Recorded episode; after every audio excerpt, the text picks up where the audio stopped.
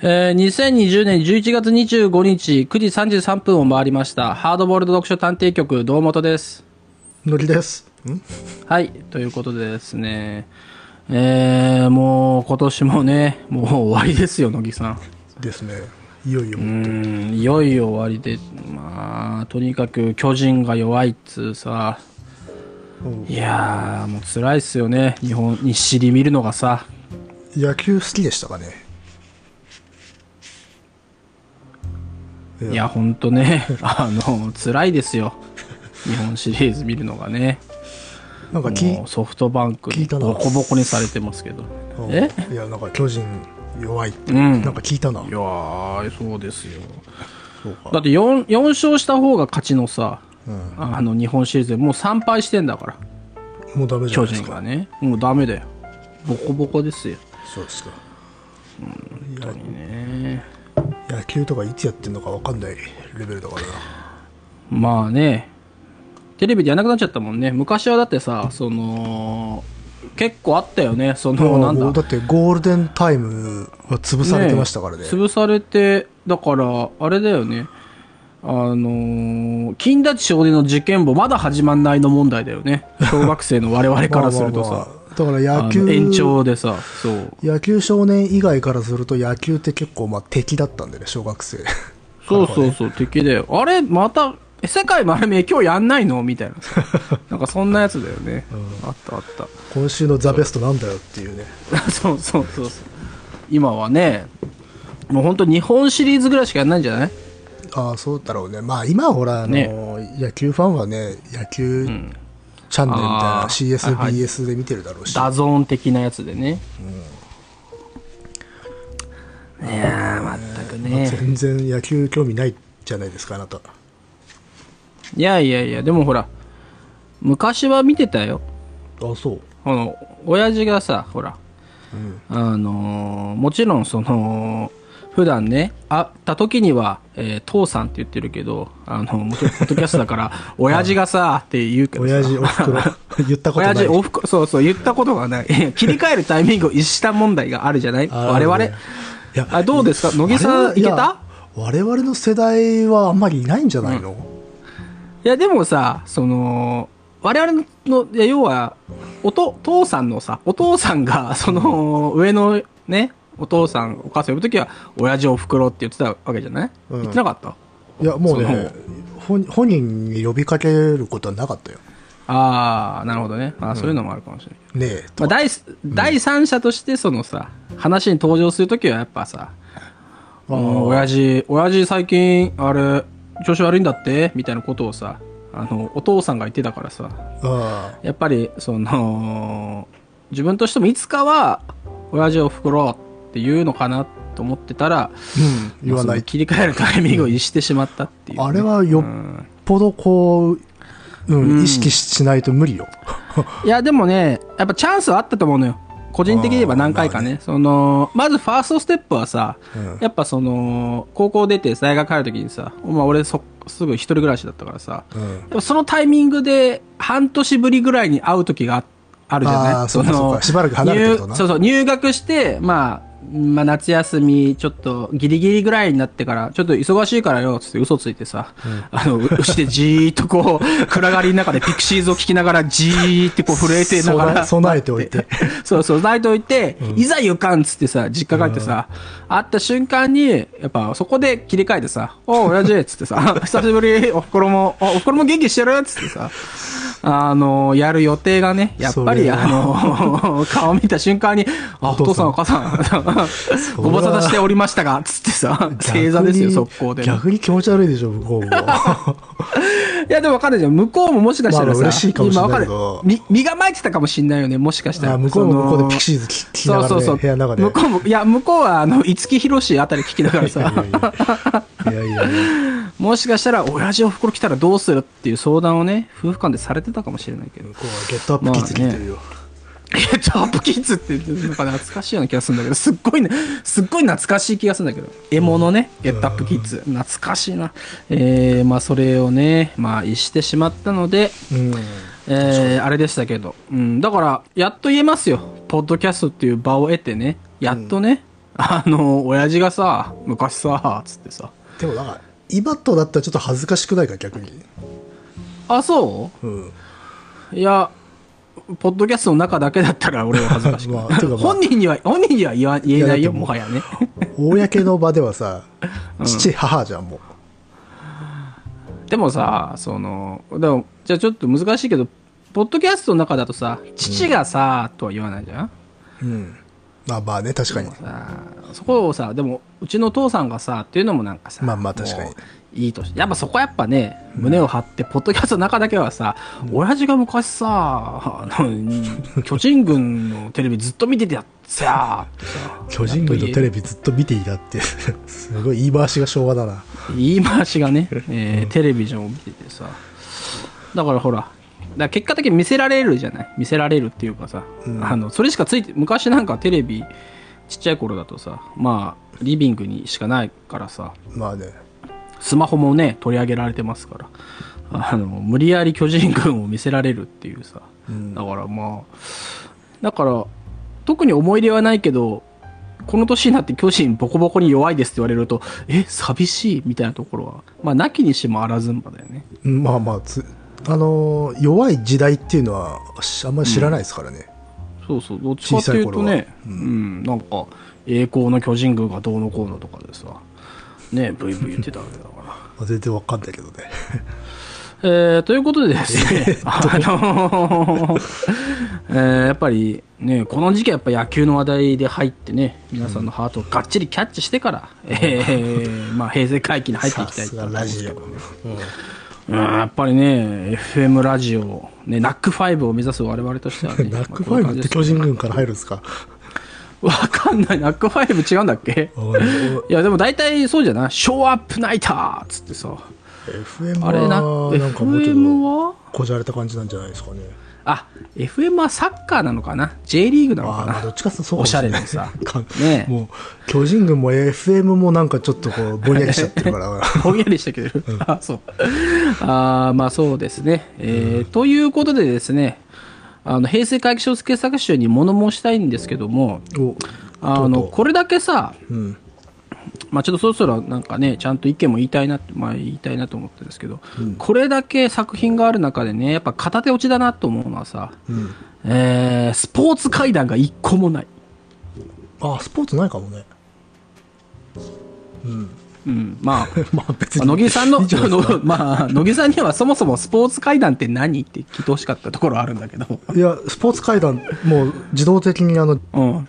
怖新聞の、あ、恐怖新聞、ね。恐怖新聞に野球元が い一話はいはいあるんですよ。はいはい。野球ものね。あれが出てきたんでますね。まあ別に直接野球関係ないんだけどね、あれ。ない。あれ別に誰でもいいんだよ。何でもいいんだよ。そうそう野球のね、やってるね。えーだから今回なかったんじゃないかな。野球ものね。えーこれやっぱ、片手落ちと言わざるを得ないよね。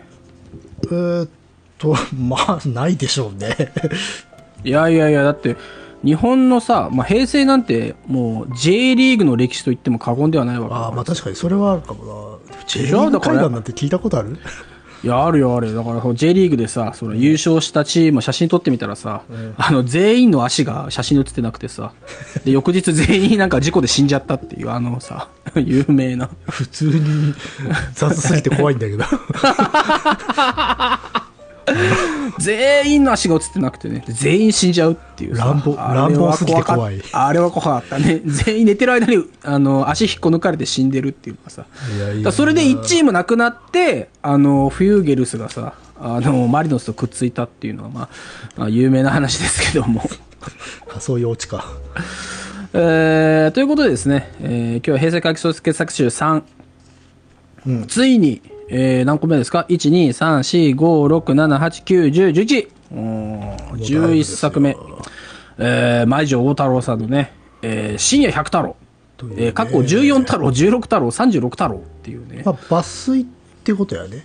なのかね？これ読んでないんだよね、まだその、ケツのさ、あの、初、初出とか読んでないから、ああれだけど。あ、そうだろ。これ一応、うん。一応言っといた方がいいのかな？うん。いや、これツイッターだよね、確かね、元はね。あ、そうなんだ。それ書いてあるの？初出のとこに。もう多分書い私も見てないけど、多分書いてあると思うよ。あ、でも書いてある書いてある。書いてあった。初出。定本一覧のとこに。じゃあちょっとそこ読んでもらおうか。ねえーと、どこだ？書室うん。書室、初出、定本一覧、書室。えー、じゃあいきますよ。え、あ、あれじゃなくて、プロフィールじゃなくて。ちょっとこれ書室も読んでた方がいいんじゃない？オッケー。さっき言ったツイッターのところから。うえん。ーと、えーと、どこだ書室手本一覧。深夜百太郎より、えー、あ、待ってかあれか。倍城太郎2015年6月の6日、8日、28日にツイッター上で発表。えーで、まあ、一応本としては深夜百太郎入り口としてまとめられていると。うん。あで、後半が出口か。あ、そういうのがあるんだ。へー2冊分けて出てる。あ、これ知らなかったね。ツイッターで初めて出したんだね。今時だね。まだ読めるまあのかな、これ。まだ、まあ、アカウン2015年だから、読もうとしても読めんのかね。あ、いや、アカウントまだあるかもよ。あ、そもそもアカウントあるあるかどうかって感じなんだ。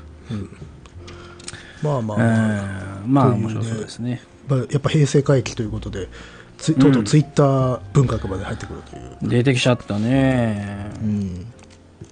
でもあれだね、これ、まあこれなんて思いっきり、まあ回帰だから、まあ全然すごいこれを取るのはあれだけど、うん一一歩間違えれば、あの、間違えれば、あの、北野優作さんも入ったかもね、こういう形だったらね。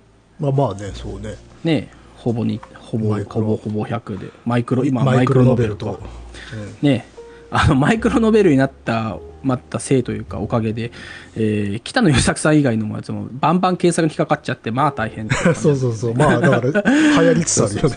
流行りつつある。だから、ねぜひね、あのー俳句の世界に突入してさ、元締めになってね、えー北野さんバカ売れして、えーその余波で我々のポッドキャスターもね、えー俺たちの方が先に知ってたぞ、みたいな顔をしてやりたいですけど。まあまあまあえこれはただまあもちろうんんその、マイクロノベルというのようにひ一つのツ,、ツイートで一つの物語というわけではなくて続けざまに多分書い。てる続けざまだからね、まあ、それでも短い短い。すごいコスパがいい コスパね、そうね。もともと文章がコスパの高い人だからねまあね、この人のね。だから、だから前城太郎さんってあれだよね。なんだっけ。我々大学ぐらいの時だよね。その、うんメフィメフィスト周りがさ、まだ、なんか、ブイブイ言ってた時だよね。そうねあの、西尾維新さんとかさ、前城さ太郎。佐藤なんだっけ？ああ、そう、そうそう、もう一人、なフリッカー式の人でしょ？そうそうそうそうそうそう。そう名前が出てこないけど、なんか3人、そうそう、その3人がなんかこうさ、わってな感じで、あー出てたけどね。で、その上になんかだっけ、えー、清涼、清涼。ああ清涼院流水。流水か。だ大説の人で。あ、大説の人、大説の人。とかがなんか、なんかさ、あのーあれ以降ないんじゃないかなっていうぐらい一派っていう感じがしてる、ね。一派？そうそう一派感あったよね。一派感あったよね。そのレーベルの一派感って、あれ以降感じた、まあ、そんなまあ詳しくちょっと離れちゃったからってのもあるのかもしれないけどでもか確実に今こういう人たちなんだなが来てるんだなっていう感あったよね。あって。あのだから潮流っていうものをちゃんと感じられたなんか割と幸福な時代だったのかもしれないね。ね、我々が感じたのはその最後で。で中でも、前城さんはね、まあ、メフィストでだけど、文学っぽいとこも多分にあったもんね。あまあ横断してたあの、ねメフィストっぽいものも書くし普通のものも書くし、あとあれかまあラノベもねうん。書くし、声も書いてたしね。うーん。変幻自在でしたけども。だいたい昔の記憶だと、あのつ筒井さんとかが褒めるんだけど宮本うん。テルがボロクソにけなして逆におじいさん扱いされてしまうというかわいそうな。まあ時代だね。なんか分かるやつ分からないやつみたいなさその、あそこら辺じゃない？確かなんだっけ？三島由紀夫賞を取ったあたりじゃない？それって確か。アシュラガールとかのへアシュラガールでしょ？そうそうそうそうあったね。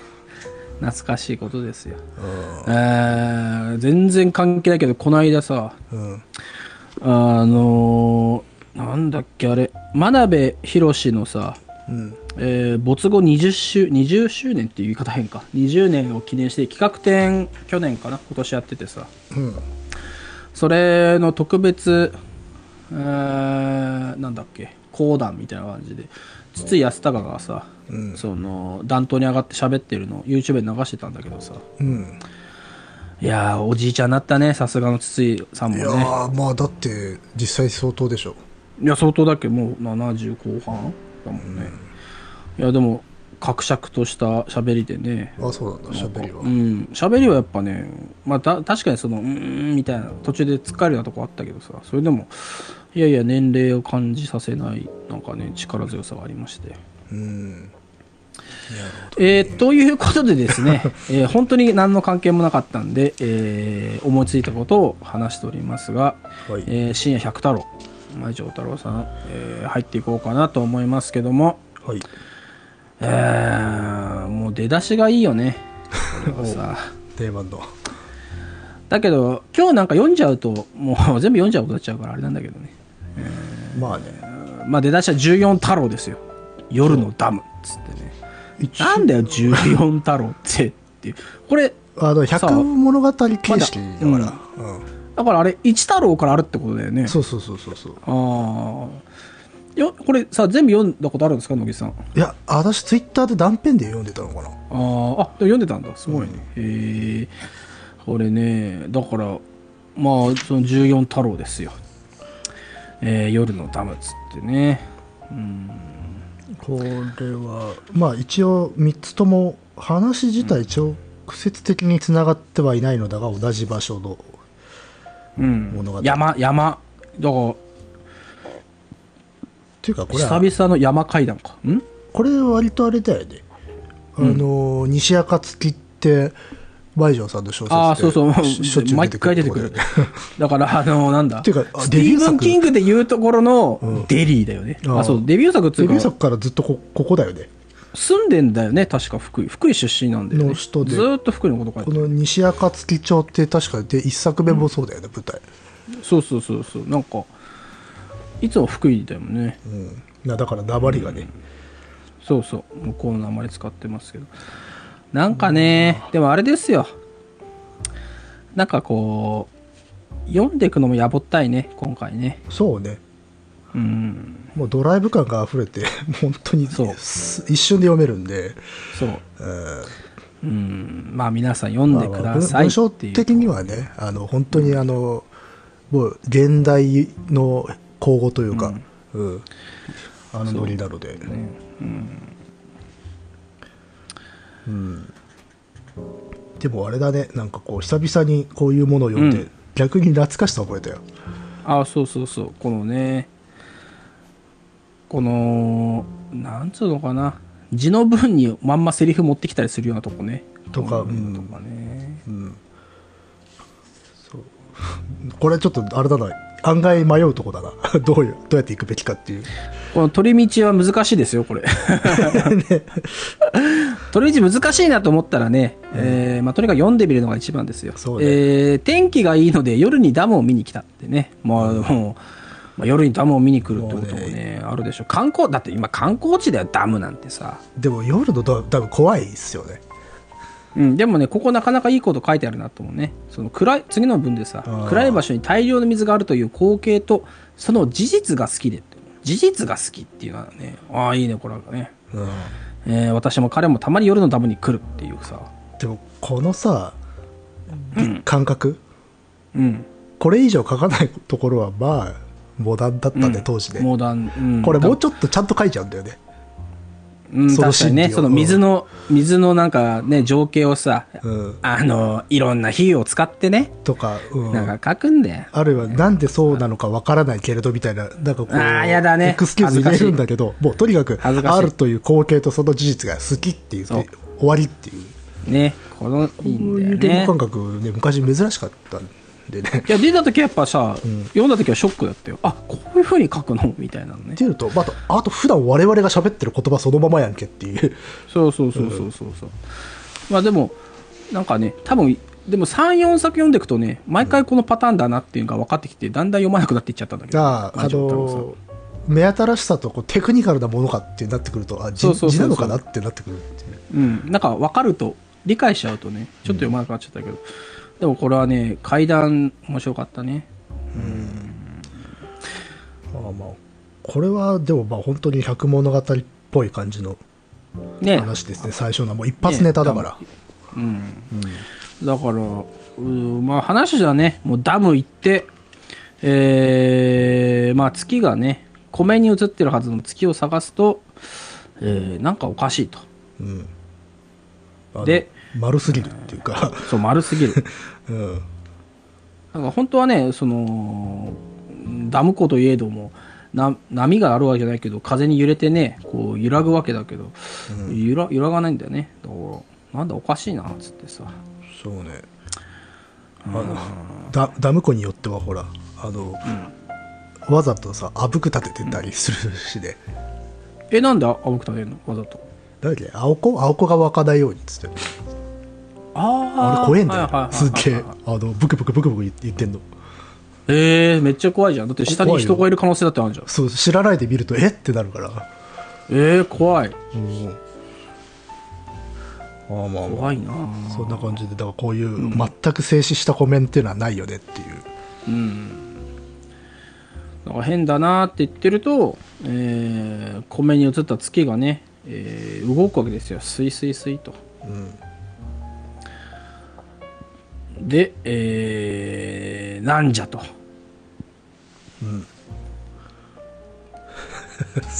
すごいだからあれだからいつものペースをつかみきれてないから、掴みきれない。あ、で、これ話としてはさ、なんか、あのー一発大ネタなんだもんね。初めのさ、一発ネタだ14からね、うん、そう。だから問題はさ、36太郎じゃない？まあそうそれはそうなのだからとりあえずね1416はこうささっといかないと危ないんだたいとこがあるんだよな。そうそう。えー、14太郎で言うとですね、あのーまあ、月が映ってたらですね、えーそれがビュンビュン動くから、変だな、変だな、おかしいなと思ったらですよ、えーサーチライトけと、えー彼が言って、ああ、それだなんだよと、このさ、ああ、それだなんだよの長棒をさ、あの入れてくる感じね。あのこれがさ、あ波のー波線で書くっていうねそうそうそう。これが当時、初めて読んだ時に、あのモモダーンみたいな。いいんだっていうね そうそうそう。あ、へーっていう感じがしてね。あとこの人あの簡単符とかさうん。クエスチョンマークの後に空白入れないっていう、ああ、詰めていくまあ感じでね。ツツイッターで書いてたわけだしねああ、余計にそれはね、うんあるかもしれない。うん。だから、なんかね、浮い、丸っぽいもんがね、浮いてるわけですよ。湖面にねふわふわとそうそうそう。全く困ったもんですよ。で、まあ、なんじゃあれやってなったらどうもあの管理人っていうかね、あのダムを管理してるおじさんがいるんだよね、はいはいはい。ダムカード配るおじさんがね。そしたらそのおじさんなんかで素性を知っているのか「おいここにいたらあかん」と「帰りなさいよ」と、であのカップルが「あの白いのあの白い丸いの何なんだ?」って言っても、おじさんは「いいからいいから出てけ」って。怪しいね。何なんだろうか。で基本的にこの2人のあーこのカップルのちょっと漫才じみたやり取りがこの小説メインなんですよね。ほとんど、うん。うん。丸はあんまり実はそんなに表に出てこないっていうか、そうそうそうそう。うん、一体これは何なんでしょうね。そう。それででもいいから帰れよと言われるんだけどなお食い下がってみたらそのおじさんが、あれはお通り様だと。え？あお通り様がと通り出さるんよ。あれは先に来て道の確認とこれから来るでっていう合図をする日や。というまあだからおお通り様の先導側の丸い物体であると。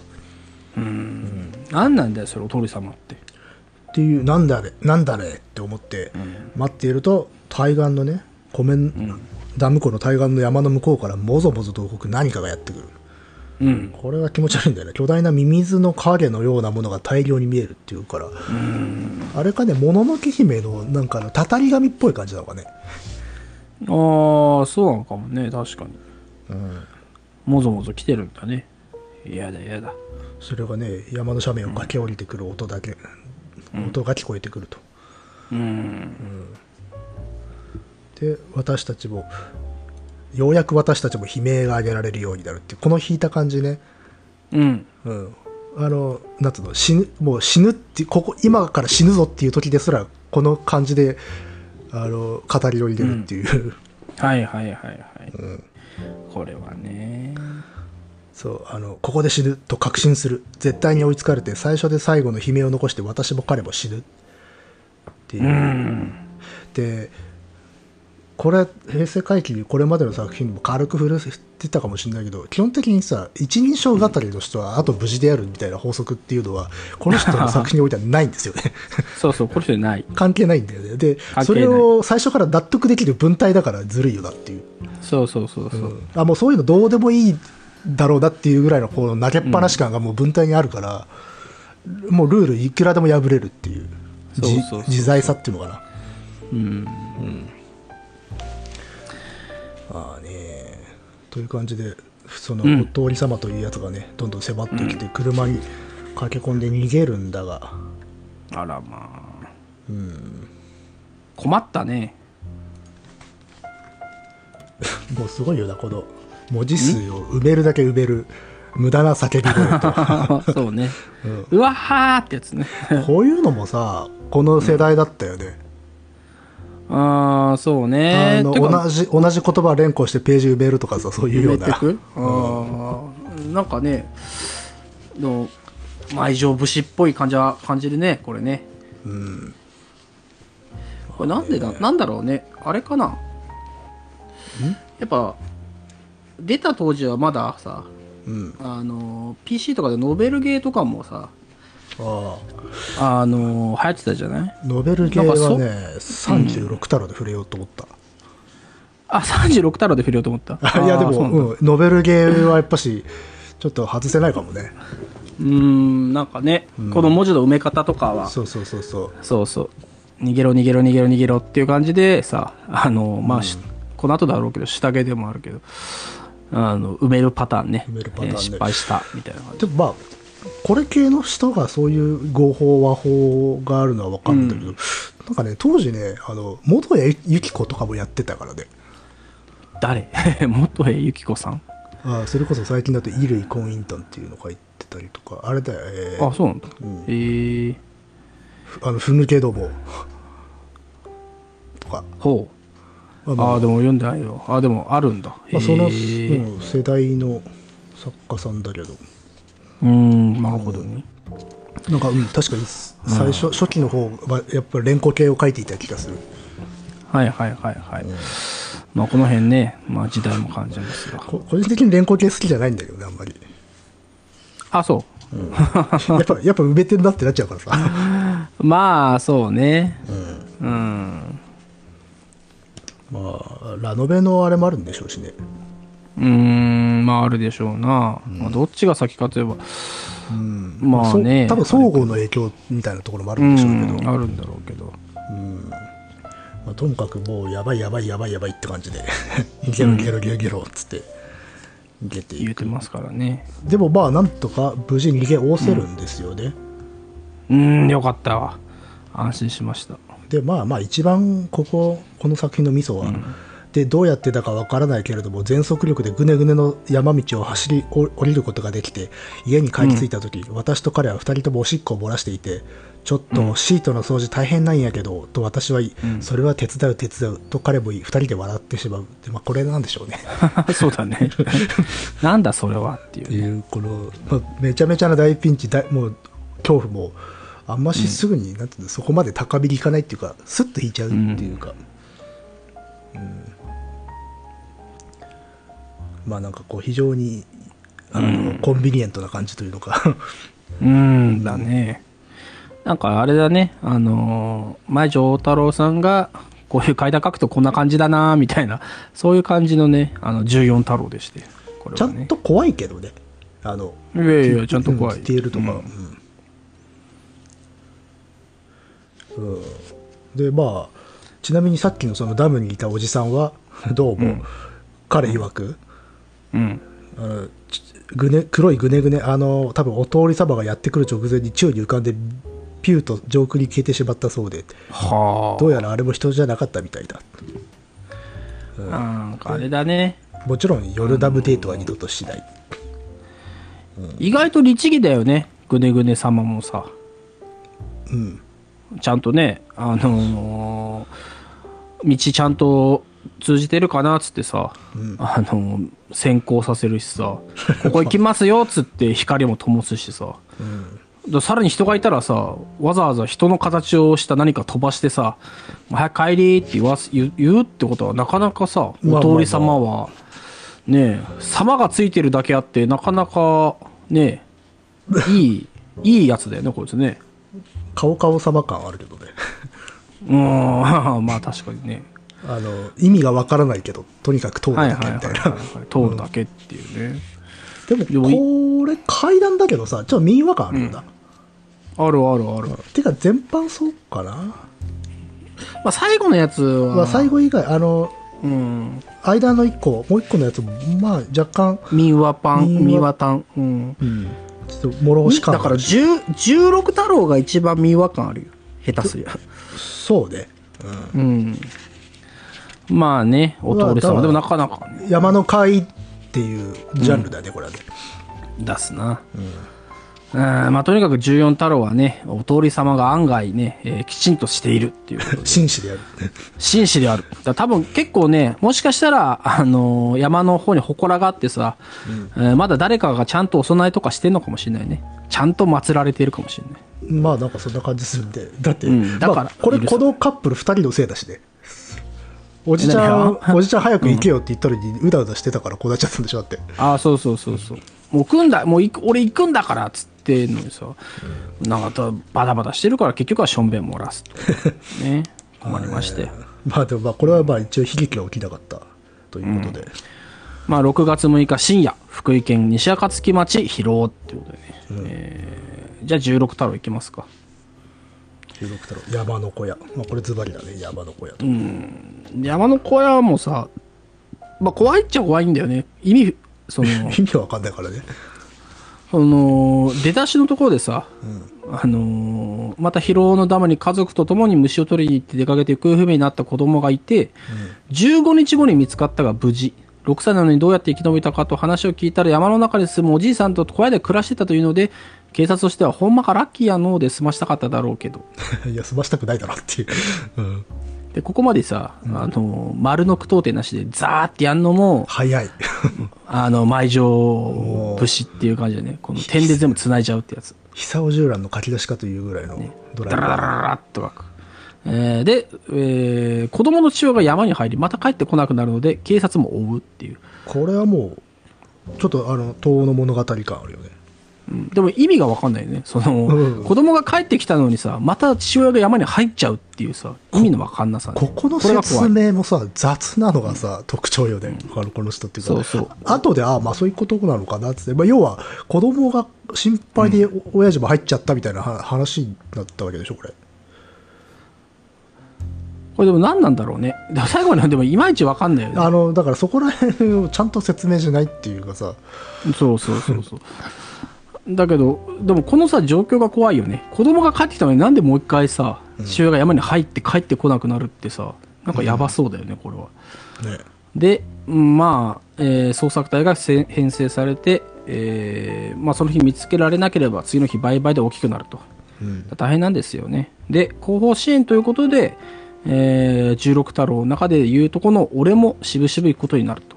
うんまあで、めんどくさい。捜索隊っていうかな、そうそうでこの後のさ、あのーまた字の文の文体もさ舞城大太郎っぽいなっていう感じだよね。そのそもそもアホな子供が山で迷子になったのをその親切な山男が助けてやったんだろう。そんで子供の父親はその恩人に何か言いたくて何を言いたくて山に飛び込んでまた迷子に待ってるわけと。迷惑すぎるだろ まああのいわゆるこの面倒くさがりの主人公という、この2000年代のね。うん、いやでもだこれはさ、本当にでもイラッとするパターンだよね。これはリアルだよこれはリアルでいわゆるリアルだよこれラノベの面倒くささってあれあそこまでないだろっていうぐらいあれはちょっと過剰な面倒くささだけど、あれはスタンド能力だからさ、そうだよね。あっちの面倒くささは、うん。こっちは本当にさ。はまあ、リアルにそう思うだろうなっていう。いやもうもう。だって子供助かってんのにまた大人行くのかよ。何言ってん。だよっていう。意味わかんねえよってさ、でもなんかね、その、やっぱ不穏なのが、あの、父親を探してるんだよねと。山男じゃなくて。ただみんなはその山男のことばっか話してるけども、つってね。うん。えーなんか、ちょっと変だよね、この辺もね。やっぱしだからその父親が入っていったくだりといいなんとなく全体的に芯が見えないんだよねこれ、そうそうそうそう。だからそれがまたね、怖い。と思うんだよね、まあ俺はね、先輩と二人で、えーもうね、あのーまあ走り、車走ってる時に、もう道路脇の林の奥に小屋を見つけると。早い。早い本当にね、展開早くて助かんだよ、助、助かるっていう速さが。でもこの速さはね、つんのめる速さだよね、本当ね。そうでも、こけるっていこの、前城の、このね、分隊と展開もさ、あの、ストップゴーがさ、ね緩急すごいんだよな。ガクガクガクっていう感じで、どんどんそれでも済まされちゃうから。手っ取り早すぎてだからもう噛み締めるっていうものではないんだっていうさそうそうそう。状況をね、バキバキにいく。比喩なんてクソったれだみたいな、そういう感じがね、しますよ。うんえーで、えー通り過ぎようかなとしたら、先輩が、超止めろ止めろと。うんで、えーやめた方がいいですよ。だから、その行こうとするからね、やめた方がいいんじゃないのって言うけど、先輩行っちゃう。まあ林の奥から煙が上がっているよとね。で、えーアホな先輩なのだ。でもそのアホがって、もうさ、この時点で先輩とことをやめてアホに書いてるのもさ、うんあのー、前城太郎っぽいんだよな、俺はそうね まあでも省エネだよな省エネ。そのアホが、つってさ、えー小屋を見つける。木造の平で明らかに農作業用具や山での仕事道具など片付けておくための小屋ではない。うんえー煙突もついてる。で、で煙突から煙も出てるしね。えーまあ、とにかくね、えー子供のいた、ね、助けた小屋なら、まあ、親切なおっさんで、えーなんだろうなって思うわけですよね。この辺りもね。ただ、やっぱ危ねえからやめとこうよって言うんだけど、えーアホの返事はね、えーほやけどね、親父さん、子供を連れ去ったおっさん探してたんやろと。一緒におるかもしれんやろかと。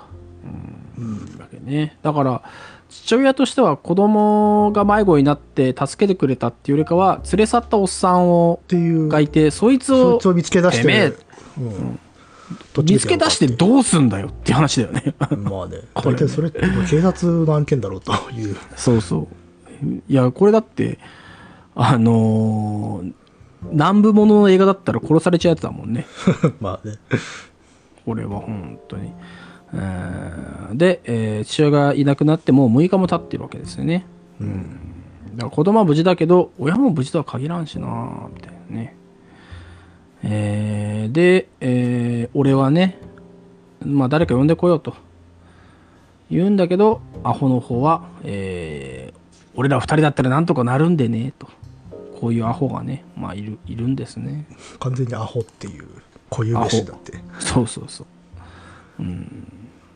の、えーアホが藪の中をそそそそそ近づいていくので、俺としても追いかけざるを得ない。すると、林の奥で俺たちが見つけたのが、小屋じゃなく村だと知る。うんあここの展開もいいよね。え？そうねしかも村っていうかね小屋がいくつか並んでると村っていうかまあ、そうね。ただ、ね3つじゃなく4つ、6つ並んでるっていうわけだからね。ああ6つだとでもなん6かつあればも村なのかもう村なのかもね。うんで、おいおいおいおいと、こんなところにまともな人間が住む村があるはずないんだ、つってさ。うんで、えー、アホがね、これは、見つけたらあかんもん見つけてしもうたかもな、と。さすがにアホでもわかるそうそうそう。で、俺は必死に必死にうなずくその通りっていうね。で、まあ、他の人出直しましょう、つって、ほな、つって行くと、えー山の斜面をゴロゴロと人の背丈ほどのち大きな白い玉がくるがれ降りてきて、それが巨大な眼球だという。俺たちに気づいた様子もなく、小屋のある平地を転がって小屋に近づくと、立て付けの悪そうな引き戸がスーッと音もなく開いて眼球を迎え入れる。眼球がコロリンと小屋に収まると、またスーッと引き戸が閉まると。これはだからシミコの世界観だね も諸星大二郎のね。そうそうそうコロコロコロだから多分今、あの、しおりの方がしみ子の袖引っ張って、早く帰ろうよって言ってるのが目に浮かぶようですけどね。うん、それはその、巨大な眼球が住む小屋なんだってね。他の小屋に何が住んでるのか全く知りたくない。はは。眼球がね、眼球が住んでいる小屋。ねえ、怖いですよ、これは。で、俺と先輩一目散に林の中にかけて、車に戻ると。うん。でも逃げれたんだね。広尾田まで戻ると、他の人がいて。これは怖くないっていうか可愛いやな。まあ、可愛いっちゃ可愛いけどね。まあた、だ、うん、その可愛さがちょっと民話たんっていうかさ。民話っぽいとこもあるけどね。で、まあ、何がこの後あるかっていうと、えー誰も話聞いてくんなくて、まあ、家に帰る。まあ、誰にも話しません。えーところがどっこいね、目を閉じてるんだけど、なんかその目玉が一人でにもぞもぞ動き出して、今にも目からこぼれ落ちそうになってるのを両手で押さえなきゃいけないんだよね。そうそう。これ、なんつうの、これ、統治、統治法的な展開。そうそうそう。だからこれね、子供よ、小屋に住んでいたのおじさんじゃなかったのかよ。と、えー悔しく悲しい気持ちに胸を膨らむけれども、そんなことに捉えてる余裕がないと。この、ね。全ページ、三369ページのさ、家に帰り夕ご飯を食べ早めに布団に入る。家族には今日見たものの話はしなかった。もう誰にもしないだろう。しません。だから許してください。俺の目を取らないでっていう、この省エで。将来でね。あの、でも、ことを起こさせない。現象を見せずに状況を語るっていう。うん。これ和芸だね。何なんだろう。和芸だよね。うん。まあ、とにかくね、最後は、うわーうわーっつってね、俺に力を、もっと力をっつって、えーそれにしても眼球は意外、案外硬く大きい。えー6月8日。僕8日になるんだ。うん、8日か。えー深夜、福井県、えー西暁町、広尾ということですね。えーで、これ何なんだろうね。その、本当に読み解こうとしたらさ、親父が言っちゃったのはなんでなんだろうね。なんでなんだろうね、これね。あの、これは子供、から、あの、なんだろう、親父とか子供がまあ、うん行方不明になる、体ごと行方不明になっているのに、途中からシフト、目だけにシフトしちゃうんだよね、話の軸がね。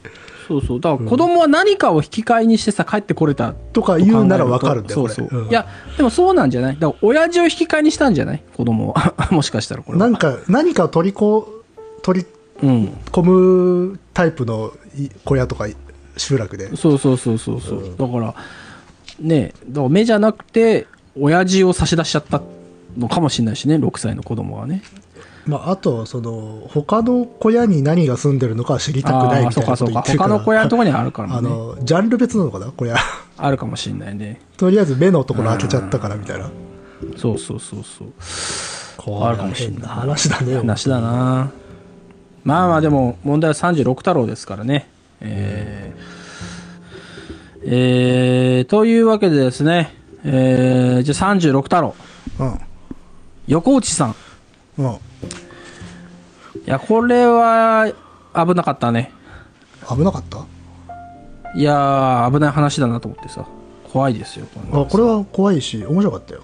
面白いしさ、うん。あのー、まあ、乃木さんが言ってたかな、さっき言ってたと思いますけど、その、語り手は無事問題をさ、えー鮮やかに無視するっていうね。まあ、まあ、あの、前のね、一個前の16太郎もそうなんだけど、そうそうそうそう。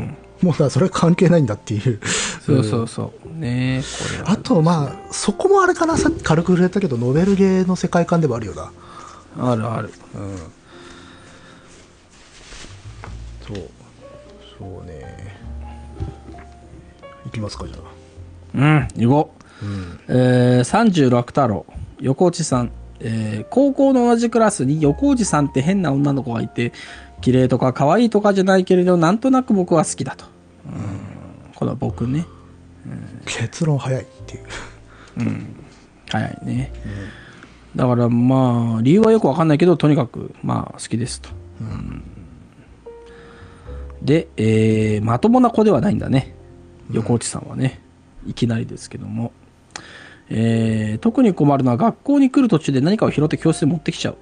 草むらとか道端で見つけた漫画やコップならともかく、えー落ちてないもの、人んちの前の自転車や地蔵まで拾ってくるので本当に困ると。えー一度くらいは、えー一度は4歳くらいの子供を連れてきてしまって、校門で気づいた、えー先生たちが校内に入れなかったしあ校内には入れなかったし親にも即座に連絡したけれども、えー警察沙汰になりかけた。まあそりゃそうだよ、ね。犯罪ですからまあこれ後でネタは追われるけどこの時点でまああれですよね。いわゆる卑怯なヒロインものですよね。ねえ。あのこういうのもなんか時代感じるよね。感じる、なんかわかんない。今もそうなのかもしれないけどなんか昔のラノベで変な感じの女の子ものね。うん。そうそうそうそう、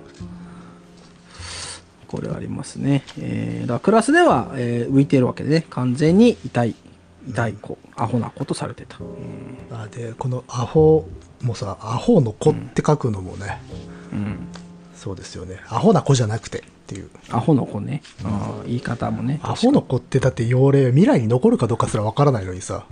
一 まあ。一一時代の流行り言葉だからさ。まあそうか。今言わないか。アホの子。わからんけどまあまあまあ。どまあね、えーでその横横内さんは西、えーなんていうのこれ。あ西さっきから読んだけど西や西暁という福井でも田舎の方のさらに山奥の方に住んでいるらしくて、えー面白そうやんか。遊びに行きたいと言うとえっと目を丸くして固まってしまう。うん。でまあここで普通の子なのだって言ってる。いや普通の子じゃないってさっき言ってたやんかっていう。うん。まともな子ではそうそうね。本当にねこれあのなんつうの？褒めてるね、褒めてるっていうかあのけなしのじゃないけどいい加減なのよね、そういい加減なように書いてるってそうそうそういうね文章が本当に。うん。まあここら辺はやっぱさあのーなんつうの第一人称の語りだってこんなもんだよなっていうのがさ。うなんかある種の定年っていうか達観というか。そうそうそうそう。うん。整合性取れる方が変だろ？みたいなところもね読むとやっぱあるんですよね。そうそう。でもだからこそ実は自在ではあるんだよね。そうそうそう、語りのあの制約にあの戒められてると結構いろんなことをね、自由に羽ばたけないんでね。そうそうそうそう。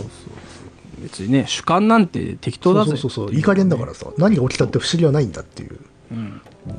そこがいいんですよね。で、えーまあ遊び行きたいって言うけどうん嫌だと。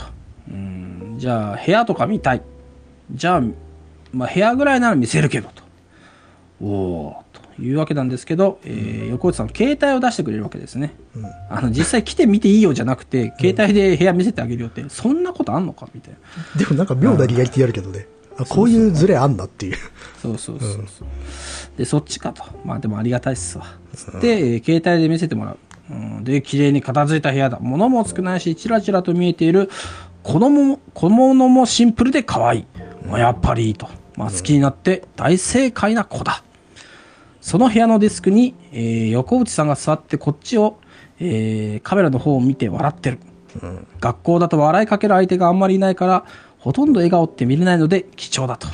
この時点であれ？怖いなってなるけどね。もまあまあでもさ自撮りとか、今だったらさうまあね置いてまあ自撮りしてるのかもしれない。そうそう置いて自撮りするの全然あるからね、まあ、この時はまだ携帯だからなのか、そこで書いてないけど。で、えーこの写真誰が撮ってくれたんかと聞くとああ知らんと、うん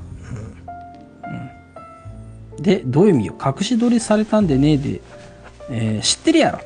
え？会話が成り立ってるのはよくわかんないね、あのいや思いっきりカメラの方向いてるやがなあれ本当やなほやけど覚えてないわ。っていう話をね、えーしてる。で、えー横内さんは彼氏とかいる？いんよと。てん。てんてんてんてんあーでも結構意外と唐突なようで自然な流れだなという会話だったらこれ。そうそうそうそう、うん。でもここでなんかさあのーカメラ変じゃないっていう問題とさ、あの自分の恋心の話を混ぜるからさ、いやでもこういうすり替えをするでしょ、うん。うん。それでそのその後の文章をね、まあだからああとはあれでしょ。彼氏が撮ったんじゃないかと思ったんでしょそうそうそうそう、うん。だけどさあのそう混ぜるからあのカメラちょっとおかしくない問題が横に置かれてさ、うん。あのこれ聞いたんだからその告白になってるんじゃないかな。気を利かせて 返事をくれないかっていう方にあの差し替えちゃううね。差し替えちゃうというこいつのずるさもあるんだけどただこのススライドってさ実は、あのこの作品全般にあるんだよね。物語自体もそうだしてかあとさっきのあの14太郎？あ10うん。16太郎でさあの目玉のやつ。あれもこういう論法で話スライドして気づいたら目玉取られかかってるんだよね。そうそうそうそうそう。だから、なんかね、変な状況に別なやつをさ、普通の感情をかぶせてさ、うん。一回ずらしちゃうんだよね。語り、方として。スライドさせて。でもだからこそね非常にコス、あのー省エネになるんで、ね、コスパなんだよ。一気に世界変わっちゃうからそれで、そうそうそうそう。で、私の家帰るのに駅から自転車で1時間半かかる酒と。うん。で、うちに来る手順を教えてくれて誘ってくれてる。まあそう取れなくはないねうん。あはははは。で、えー雨の日時はどうしてるのか。こういう時とかはお父さんが送ってくれるし、迎えに来てくれる。ああ、ほうなんや、へえ。っていう言い方ね。わかる。えーで、その時もうすでに僕はね、えー西暁の町役場の向かいにサイクリングセンターなる施設があって、自転車の貸し出しをしていることをネットで突き止めると。えーよっしゃ、これで遊びに行けるなと。1時間半のサイクリングをする気になれば往復3時間か。結構遠いぜ。えーするとある夕方横内さんから携帯に電話があると、でまあ何かというと、えー横内さんがちょっと困ってるんだ、うん道で迷って帰れなくなったってね、えーまあこれは全部あの会話ですけどね。うん。で、えーどこでと聞くと、えー山ん中やうちの近くの山ん中やとは思うけど、えーで遭難じゃないかというわけですね。えーであのまあ、コンパスはとかねねそんなん持ってない、まあ、携帯でアプリダウンロードしねと。で、えー今の経度と緯度を教えてくれと、うん。だからそのアプリダウンロードさせてさ あの山の緯度と経度を聞くわけですね。うん。なかなかすごいですけど。まあでもでえーこの糸と経度後でリフレインしますね。そうそうそうそう、で今から俺が迎えに行くでっつってね。好きな女の子がピンチですから、まあ、いや山ん中だろうがなんだろうが行くでっつってさ。うん。で行くわけですね、まあ、あれだよね。ちょっとこうあわよくばって感じでこう、うちょっと嬉しくなってもいるかもね。うん。距離を一気に縮めるチャンスだからね。チャンスだしさそもそもなピンチの時にさ電話かかってきたってことは頼られてる感すごいからね。そうね。まあよく考えれば頼られるおかしいんだけどおねかしいんだけどね、まあ、そこが罠だったっていうことだけど。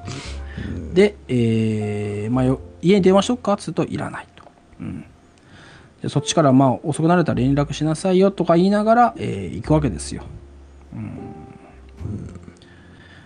で、えーまあねここら辺のねリアリティがありますよ。あのレンタサイクルはあの6時に閉まっちゃうから借りらんないからさ、うん。えー西暁の友達に電話をかけて、えー自転車持ってきてもらうんだね、うん。友人にね。で、えーまあ理由も適当にでっち上げて僕は自転車でまたがって立ちこぎスタートっていう言い方、うん、でまああのーうん出るわけですけども30分過ぎても電話がないんだね。うん。電話するようにって言ったけど電話がなくて、えーまあ、僕が電車を降りてすぐに、えー電話をしたけど何度かけてみても、えー横内さんは出ない、これはね不安ですよ。危ないね。でさっき聞いた井戸と経度は西暁町の南東のさらかなり山奥だ、まあ、そんなところで何してるんだよと思うが何もできないと、うん。そもそも分かんないんだけど井戸と経度を教えてもらうとその場所行けるもんなのかね。あいやアプリが。ああれば行けんだ。あいや、てか普通にグ Google とかでも、うん。あそっか。出てくる。Google に井戸と経度を打てばけ経路案内までしてくれるか。うん、あとあのいわゆる座標みたいなのもあるし。あそっかそっかで、えーひたすら山道を登っていくと7時前に広尾ダムとやらに到着。だまたダムなんだね。例のダムですよ。あそこが磁場なんだな。危ないですよ。でさらに奥に行かなきゃいけない。うん。でまあだいぶねもう山の中かなり暗いからね、えーきっと怯えてるだろう。電話してみるが出ない、僕が行くしかないと。いうことになるわけですね。うーん大変ですよ今どこだ？あ今377 377ね。うん。まあとにかく山奥へ行くわけだよ。うん。日は完全に沈んで真っ暗で街灯もほとんどほんのところどころにしかない。あらららら真っ暗ですよ、怖いですね。うん、木陰は本当に真っ暗で漆黒の柱が道端に立ってるみたいだと。あるいは壁があって、そうね。壁に感じるねあの夜の林は、はいはいはいはいでまあ怖いんだけれども一緒にペダルを踏む。うん。でここでね僕は僕を保つた保つために歌い始めると、まあ、これは分かりますね、こういう気持ちね。怖いからね。うん。でも j p o p 的な歌をほとんど知らなくてしょうがないから子供の頃に聴いた歌ばかりになるって、なんとなく彼の人となりが分かりますね。うんわかるねで友達がカラオケボックスで大暴れしていたリンダリンダをサドルの上で跳ねながら適当に真似して絶叫していたので携帯が鳴っているのに気づくのが遅れる遅れる、おようやく電話かかってきました。よかったよかったよ。うん。でここで「もしもし?」とうん「あ横内です。こんばんは」と「あれ？全然なんか緊急事態感がないぞ」と「いやこんばんは」ではないやろうと「今横内さん、横内さんどこいるんよ」と「えうち、え？マジで?」うんと「これはおかしいぞ」と。うん「うん、どうしたの？私山なんか行ってないけど」うん。えさっき電話くれたやんか。私してないけど、あもうハマったことに気づいたわけですよ、あらららららららららでもなんか彼女は心当たりがあったらしくてね、うん。まあ、履歴にも電話をした記録がない記録がないんだけれども、うん。うん、彼女ははたと気づく、うん。うん、でもそんな嘘つくはずないよね。ごめんな。その電話こないだ見せた私の写真覚えてるって、あの時あの写真撮ったのが誰か覚えてないって言うたけど覚えてるっていうか知ってて同じ子が勝手にこの携帯から電話してもうたんやと思う。あららららららら。っていうね。まあ、ただそれでも履歴残らないんだよね。うん。これがあれだったのかな？嘘のほころびだったのかしら？いやそもそもさあの電話をかけてかけてきてる時点でおかしいよね。そうそうそうそう。そのもしあの横内です。こんばんはの時点でさ、うん。もうおかしいもんねこれね。おかしいんだよ。だって理由ないんだから。そう。うん、そう電話かけてくる理由がないからね。おそらくだってこさ山にいるから助けてみたいに電話がかかってきたのは、あれおそらく珍しいわけでしょ？彼女が電話してくるのがうんうん。まあそうだしあのいやこの2回目の電話もおかしいんだよ、ね、そうそうそう。電話かけてくる理由がないからさ。うん、だから珍しいことが 2, 2つ2回あるはずがないのでやっぱしそうそう。彼は僕はここで気づくべきだったんだよな。まあね。2, 回目もおこかしいぞっていう理由がおかしいっていう。ここもね気づいてもねもうどうしようもないですけどねどうしようもないですけどね。これは。うん、うん、また緯度と経度をね。今度逆にねあの僕の方が教える緯度と経度これはね。あの、これあれでしょ？あの彼女が言ってんだよね緯度と経度って。ああそうだよ。だからこれってやっぱしあれなんでしょうね。彼、僕が最初に言ったから返してんだよね。おそらくね。そうそうそうそうそうそう。これかなり気味の悪いあの嫌嫌がらせだなって思うよね、嫌だね緯度と経度場所をねちゃんと言ってるわけですよまあともかくちょっとお父さんの車でそこに迎えに行くからと。今度は彼女の側が助けに来てくれると。うん。いう話になりましたよ、まあなんでしょうね。第二の彼女というのか。うん。本来の彼女というのか。そうそうそうそう。まあともかくそれで怖いけれど待つことになりましたがね。うん。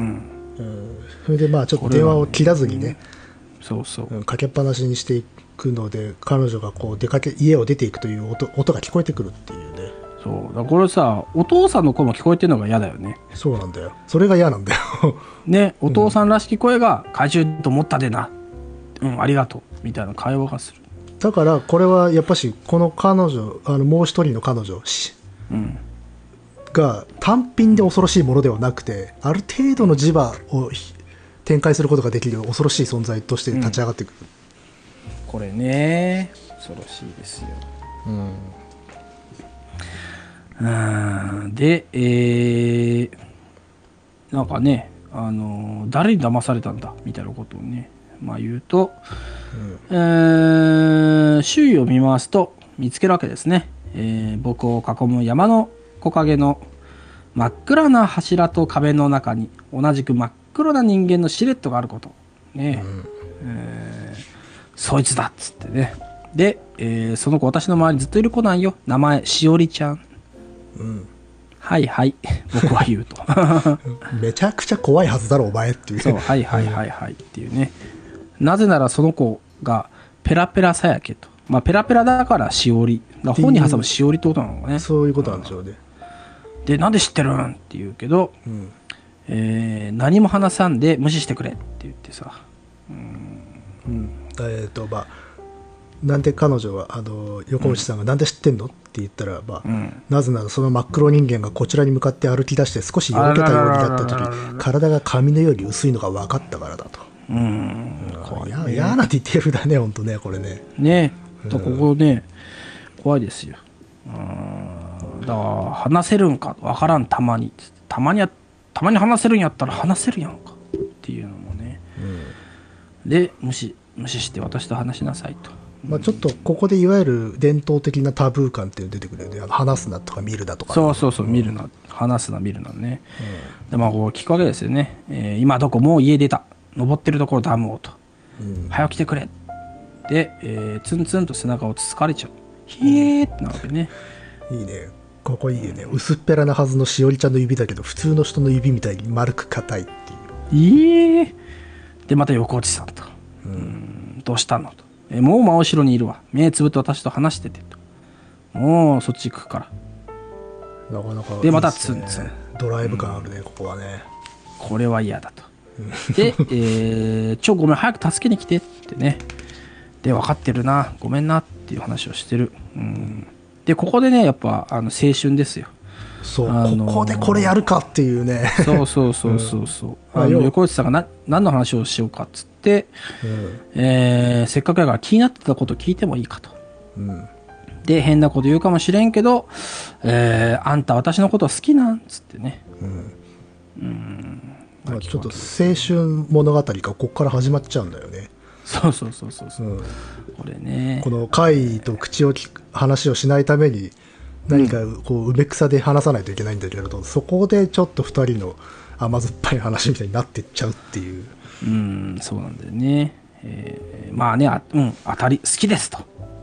で、えーまあ、ほやけど私は好きとかまだようわからんのっていう、なんかこの、この状況で振られるんかっていうね。僕のね、そう、確かにそう。これそうなの。これがいわゆる、あこのなんていうの？ノリですよねあの読者と同じ目線になってるっていう主人公がね、ああ、そうだね。うんだから弾き弾き方も一緒だっていうさクールさが一緒っていうこういうのはもう時代でしたね、この頃、えーだからもうツンツンされてもうるさいって感じなのね。そうそうそうそうどう思う？そう。いい人やなとか言ってるんだけど、うん。えーまあ話してる間にもさ、まあどんどん来るんだよね。えー俺の横顔に誰かの鼻息みたいなものがかかると。あららららで、えー横内さん変わった子やなと思ってたけど、えー多分初めから好きやったよと。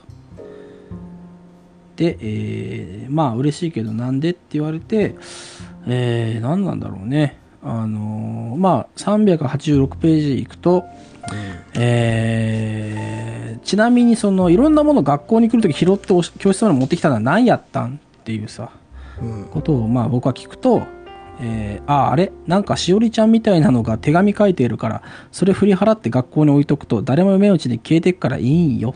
これ全然意味わからなかったこれ。全然全くわからんで、あの僕の方も意味わからん。はははっつってそう笑って。るそうそうあだからちょっとほっとしたけどね。あそっかそっか。僕もわかんねえなこれあって。そうそうそうそう。なんだ俺意味わからん。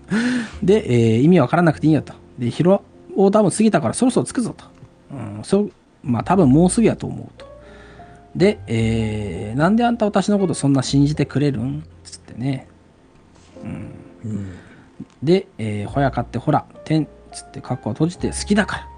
で、えーこの後、野毛さん読んでいただいていいですかね。あんた一回騙されただけで二回目はないと思ってるんやろ。え？私は来んよ。誰も来ん。あんたはここで沈んでくんよ。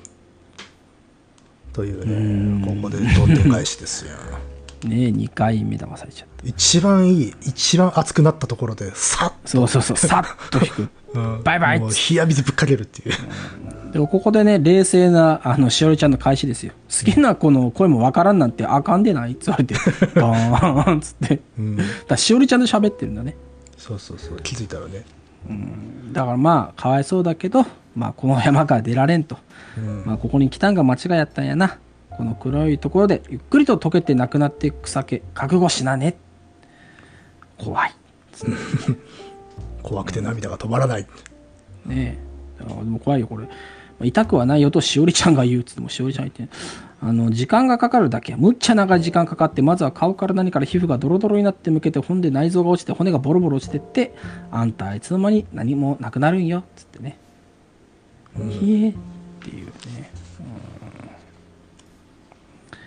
うんだから、その、こうでやっとね、あの、主人公思うわけですね。あの、怖がらせようとしてる。まあ、絶望させようとしてると。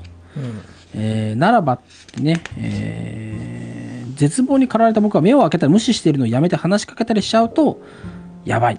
だから無視したり、無視し続けて、えー話しかけたり、えーは絶対しないぞと。うん、なるほど。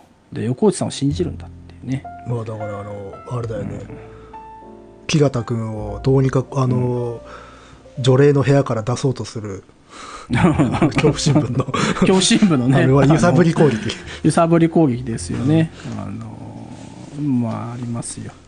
で横尾さんはやってくるだからこの僕からしてみるとねその初めの電話が本当だとすれば、うん黙ってれば助かるっていうことになればみたいなことを思うわけで、だから途中でスライドしてるあの入れ替わってるんだと思ってんだよねといやそういうことにしたいってことでしょ？したいんだよね。そう,、うんそうそう。だからその今からでも無視し続ければ助かればイコール本物と喋っていたことになるからみたいなこと。をかん無理やり考えるわけだよね。うん。ただ、あの、問題としては、信じるも、もう、正論をしおりちゃんが言ってんだけどさ、信じるも信じんも、あんたもうこうやって喋ってるから、無視はもう終わっとるか、つって。そうそうなんだよ確かにもうすでに喋っちゃってるから、もう、もう仮にそれがルールだとしてもさ、ルール破ってるからね関係なくない？みたいな。うん。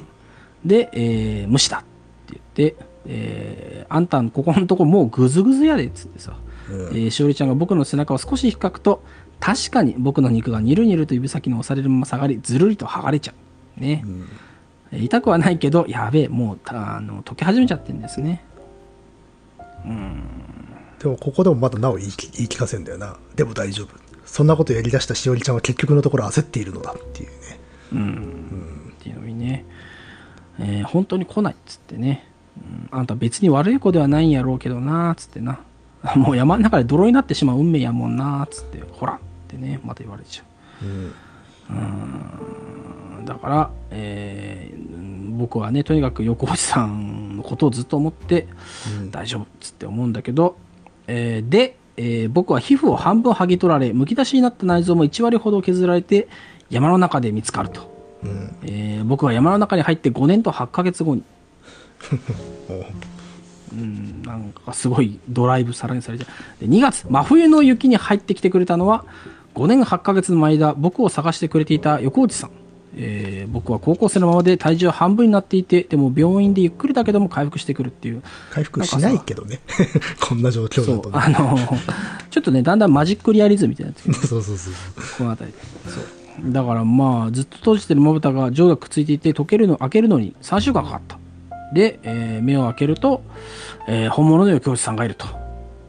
うん。で、えー僕は好きなんですよって言うと横内さんが知ってるよと。私も多分好きやわ。うん多分ねと。だけどそのほやけどあんたの子ようことね、えーよう知らんし好きとかわからんまんまやってね言うわけですよ、うん。よかったよかったえーとにかくね探してくれたわけ5年8ヶ月も探してくれたわけですよ。大学の進学も県内に限定、えー西暁町というど田舎のそれもさらに山奥の実家から通える範囲で就職も決めてくれた。もうね好きじゃなくてもそれだけしてくれればもう十分だ、え5年も経って正直高校の時と少し顔の雰囲気も変わっていてまずそれにならなきゃいけないし16歳と21歳の恋愛についてのリアリティというやつもなんとかしなきゃいけないしとうーんこの辺のねあのーすごいこの読者を一回置いていく感じね。お前何勝手に幸せになってんだよっていう。そうそう。一回置いてからいっちゃう、で僕は聞く「しおりちゃんは?」って聞くと、えー多分あんたのおかげでもういないよ」と。うん。うんと。よし勝ったなと僕は思う、えー俺の勝ちだ。愛の勝利だわはは。見たか化け物め。で、この後乃木さん読んでもらっていいですかね。見たのはあんたやんか。えー、と、耳元で電話のしおりちゃんが言うと。あね、全然世界は進行してませんでした。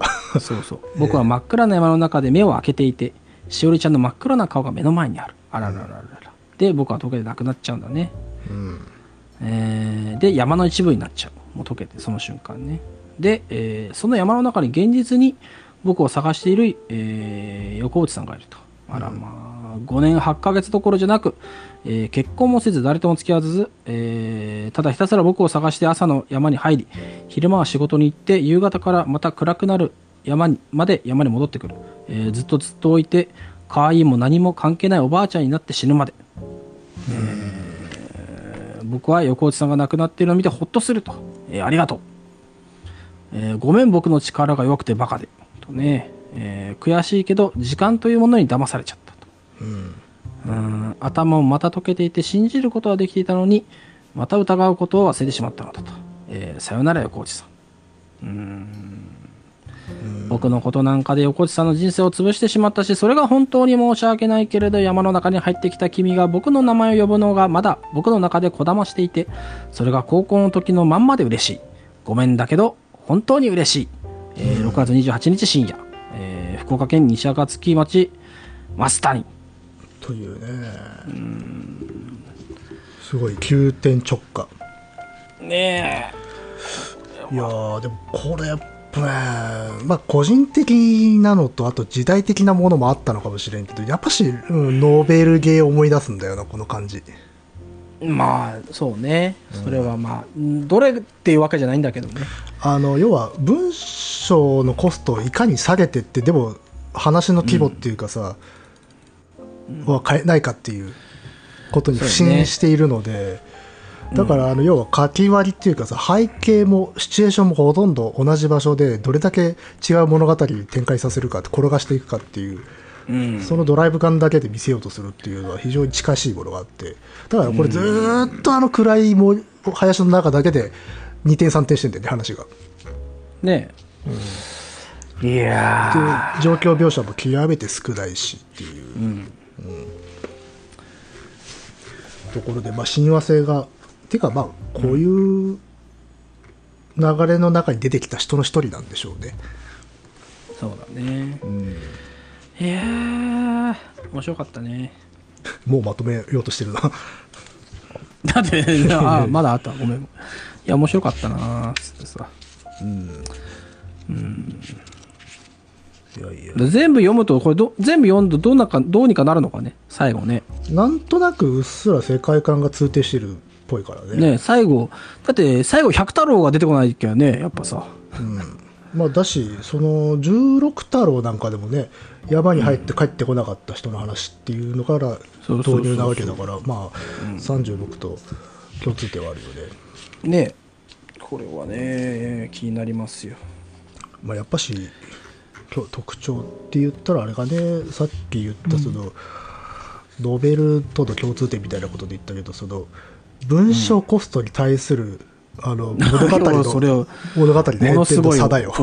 もう、すごい。野木さんも、4回ぐらいそのコストについて。いやだって普通こんぐらい変転するってさ言葉もっと尽くすぜ、尽くすね。うん、でもそれをい一切やらないっていう潔さでしょ、だしこれはね。でサクッと読めてしまうのにすごい割と大きな話でもあるっていうさ、そこのアンバランスさだからさ、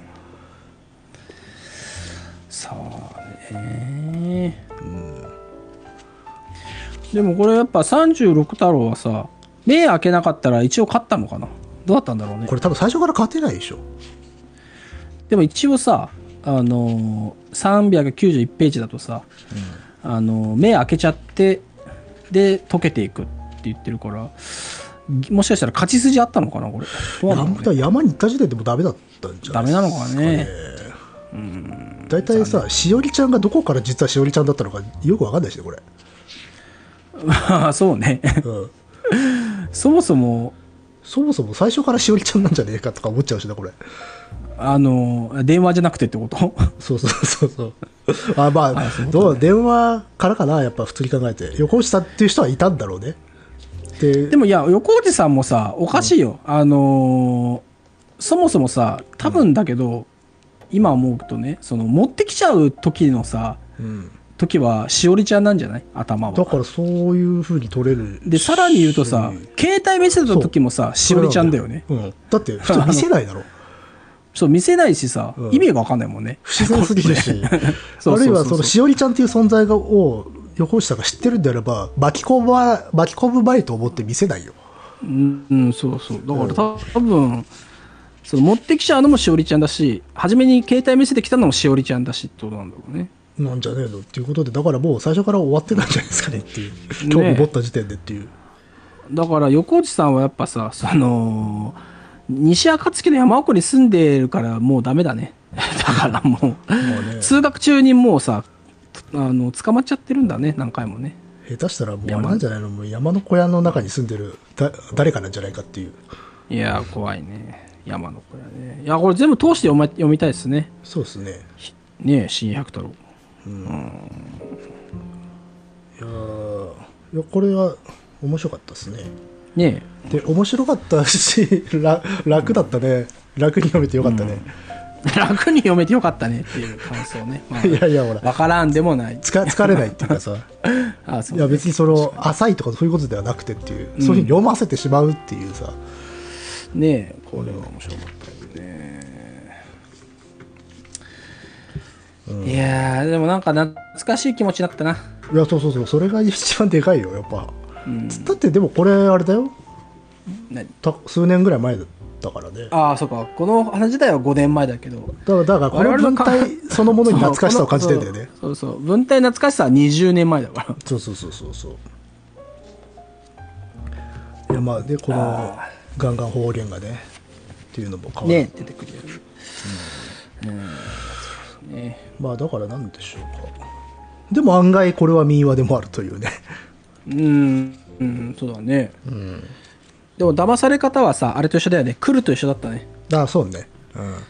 あの、妻夫木くんが電話でさ、うん。あのーなんといろんな鏡とか割って割ってって松高っぽい、あのやつに言われて全部割るとうっそピョーンっつって殺されちゃうっていうやつですね。あの狡猾な回ってすあのさ騙されるんだ、読者は騙されるんだけど快楽じゃない、うん。絶望に叩き落とされた時が一番気持ちいいっていうのがこれこれ系じゃない、ううんまあそうだよね。だから。だからこれで、まあやっぱねこれで言えばあのーうんあれだどこだっけ。あんた一回騙されただけで二回目はないと思ってるんやろっていうセリフが一番気持ちいいわけじゃんこれ。気持ちいい、うん。気持ちいいし終わった。っていうさらに3回目も騙されちゃうっていうね。そうそう3回騙されちゃうから、これねそうね。まあはめられるものっていうのをね。うん。だからやっぱりね、まあ、電話っていうものがなければさこんなことにならなかったんだよね。電話ってでもこのいわゆるはめる系によく使われるよね。まあ音声だけだもんね。そうそうそうそうそう。で変わった時のインパクトでかいんだよね。うん、でかい。ガラッと変わるからさ。世界観がもうい一瞬にして変わってしまうっていう。でもさそのまあもしこれが民話的なさしおりちゃんつってるけど民話的な生き物だとしたらさまあ生き物かどうかは置いといて。うん存在。あの、うん。存在としたら結構もうさ何百年とさ山にいいたわけじゃない？そうね。うん。でしょ？だからでもだんだんさその人間の方の文明が発達するに合わせてさ、うん。ちゃんとこうアジャストしに行くのがいいよね。そうそうそうあの しあなんだし発展してるんだよね。し進化してる、ね、発展する。そうそう、だからわかんないんだけどさこれ誰が買うのかわかんないけどたまにコンビニで見かけるさこれでわかる、えー Google メールの使い方みたいな本があるじゃない、うん。ああいうのをさちゃんとさしおりちゃん読み込んでる感だよね。そうね。しかもこうだってそうしないとねあのアプリのダウンロードあたりでさあのよく知らなかったらアプリって何って聞き返しちゃってさ あのあれ？お前？ってなっちゃうけどさ。いやだから恐るべきあれなんじゃない？吸収力なんじゃない？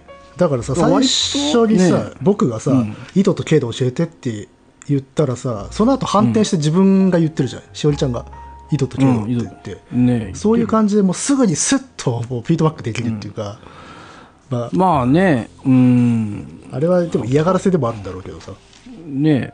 あの今あんた反転させてるのよっていう。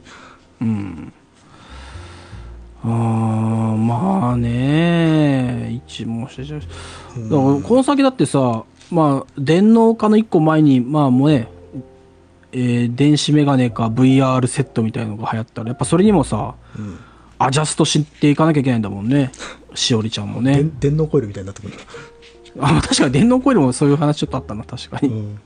まあ電脳コイルはあれだってその電脳サイバーと、うん。あの要はなんだろうと都市伝説はいはいはい。みたいなまあねくぐりつける。まあそれからだとさ広角機動隊もなぜかさ、あのー、2.0になったらあき思いっきりスピリチュアル入れてきたけどね。あまあ あの城政宗がもともと原作でもともと入れてるそうそう入れてそう入れてるからさあれだけど、あでもあとあれか。ササイバースペースととミーツ都市伝説とかだとレインもそうなんだよなでもああレイもそうか。そうだね、レイもそうだね。確かに。もともと相性いいんだろうね。だからこういう物語がああいうサイバーなものになっていくっていうのは実はあり得るラインなんだよね。ねえ、だって絶対さあもう今から予言するけどさ、あの令和怪談集では間違いなくドローン怪談出てくるでしょ？あああるかもねドローン。ねえ、だから、あのーいや、わかんない。もしかしたら、いい、いい方のさ、優しい感じかもしれない。あの、トカピの夜みたいな感じでさ、ああの、死んだあいつのドローンが今日も飛んでらー、みたいな。今日も隅田川上空を飛んでらーな、つってさ、でーんっていう感じ。あ最先端レトロレトロ そうそうそう。結局はレトロにさ。あのもしくは、その、ドローン貸してって言われたのに貸さなかった、あいつが死んじゃって、で、夜になると、そうそうそう。ドローン、俺のドローンで遊んでいいよっつうと、あの、動かしてないのにふわーって浮いた、みたいなね。いやまあいつかはね出てくるでしょそれももう、てかもうすでに書かれてる可能性の方が大だけどね。ドローン階段なんで。ままだドローンはあの技術が先行しちゃってるから、技術ありきの物語だけど、まあ、使いこなされるようになれば当然のことだからガジェットねの一つに全なるから、ね、然あるから。俺なんてもう今日、これ、あの、ポッドキャストだったらドローン階段早速書くよ。ドローン階段。先端をね、あの、取りに行かないといけないですから。だってほら猿の湯とかでもさデジカメ出てくるもんねあ、猿の湯デジカメだっけ？あれ、猿の湯って、ちょっと待って、どういう話だったっけ？あれだよねああ、そうか、そうか。あの、さ、あ、さ、震災のやつね。確かに。まあね。だもんね。だから、まあ、V、VTuber 階段？もうすでにあるだろうけどさ、あの、中の人が死んでもまだ更新されてるっていうベタベタのさ、ベタベタのベタベタのやつ。まあまあテレビ階段もあるあるわけだから。ああ、まあそうだよな。まあまああ一応なんだろまあそもそもこれだってさ深夜百太郎これもまあ携帯電話がキーだしさ。うな。まあね、しかもアプリダウンロードしてからスマホっぽいしね。そうそうそう。昔はさ携帯電話ってがあると物語に書くのに不都合だとかよく言われてたんだけど、ちゃんと使えば使えるのよね。ね、階段では全然使える。しかもこれってさ要は携帯電話とかスマホみたいなものがあると距離を縮めちゃうから物語が書きづらいっていう論法だったんだけどこれって携帯電話があることによって距離が無限大に拡大されてる話だからさ。ねいつ来るのか永遠に来ないっていうものをさ携帯電話でし、あの表現してるのでだから全然逆の使い方ができるんだよねまあ、早くね、あの、令和階段読みたいですよ。令和30年が終わってね。えー、まあ、とか言うと、あの、不経済で捕まっちゃうから、あんま言わない方がいいんだろうけど。えまあまあまあこんな感じで、うんなかなか、お、っていうか、だって、あと3つ、3つ、4つで終わりじゃん。4つ？そうだねねえ、4つプラス解説でさ、やっと、長かった平成回帰の時代も 終わりを告げさ。まあ30年分をねさらっていったわけですから、さらって、1年でさらってやってられましたよ。1年以上かかるとは思わなんだ。いやー普通はかかんないもっとかかるよあ、普通はもっとかかる。あ、そう。えなかなかこういい,、ですねいい読書ー、でしたねね、面白かったですね。もっと読みたい。えー、ということでですね、まあ、最近ちょっとなんか、あのあれ、週1回ぐらいのペースになっちゃってますけども、えー、来週月曜日は、ショナラ。なんだ、ショナラって。ね諏訪哲司さん諏訪哲さんのショナラ。はあ、これもなんか面白そう。いや、ページめくった瞬間にさ、わってなるよね、これね。そしてねこれもまた方言系なんですねね、確かに、ショナラ。はあ、いいですね。まあ、この辺、えー次回もお楽しみということで、えーあ、ここまで聞いてくれたあなたは、ぜひですね、えー SNS などで、えーシェアしていただけると嬉しいです。えーあとはですね、えー、堂本の方がですね、えーしょっちゅう、えー Kindle のセール情報をつぶやいてますので、そちらの方も合わせてですね、チェックしていただければと思います。はいはい。ということでまた次回お会いしましょう。お相手は堂本と。のりでございましたではまた来週。さようなら